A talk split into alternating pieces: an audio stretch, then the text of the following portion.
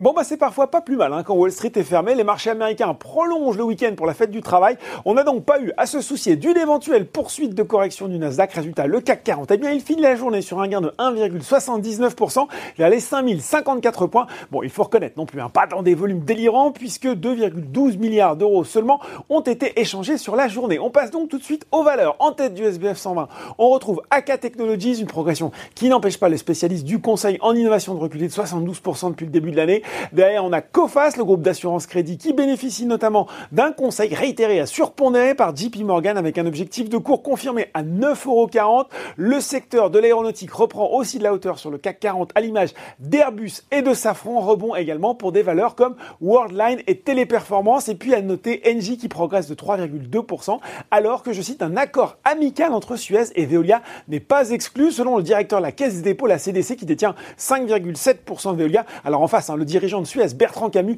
il a qualifié le projet, lui, euh, je cite, de aberrant pour Suez et funeste pour la France. Rien que ça, euh, Veolia grimpe de 2% de son côté. À noter enfin la quatrième séance de forte hausse pour AB Science, plus 13,5% déjà portée par les résultats précliniques encourageants du Mazitim dans le Covid-19. La biotech a par ailleurs annoncé qu'elle présenterait en fin de semaine les résultats d'une étude de phase 2B dans la sclérose en plaques. AB Science qui gagne 29% sur les 5 dernières séances. Et puis tiens, une autre biotech en hausse, DBV Techno, plus 5,3%. Du côté des baisses, cette fois-ci, SES Global signe le plus fort repli du SBF 120. L'opérateur satellitaire cède désormais plus de 52% depuis le début de l'année. Derrière, on trouve Valourec, toujours hein, malheureusement, Tarket et sur le CAC 40, Société Générale qui subit déjà des prises de bénéfices après sa hausse de vendredi.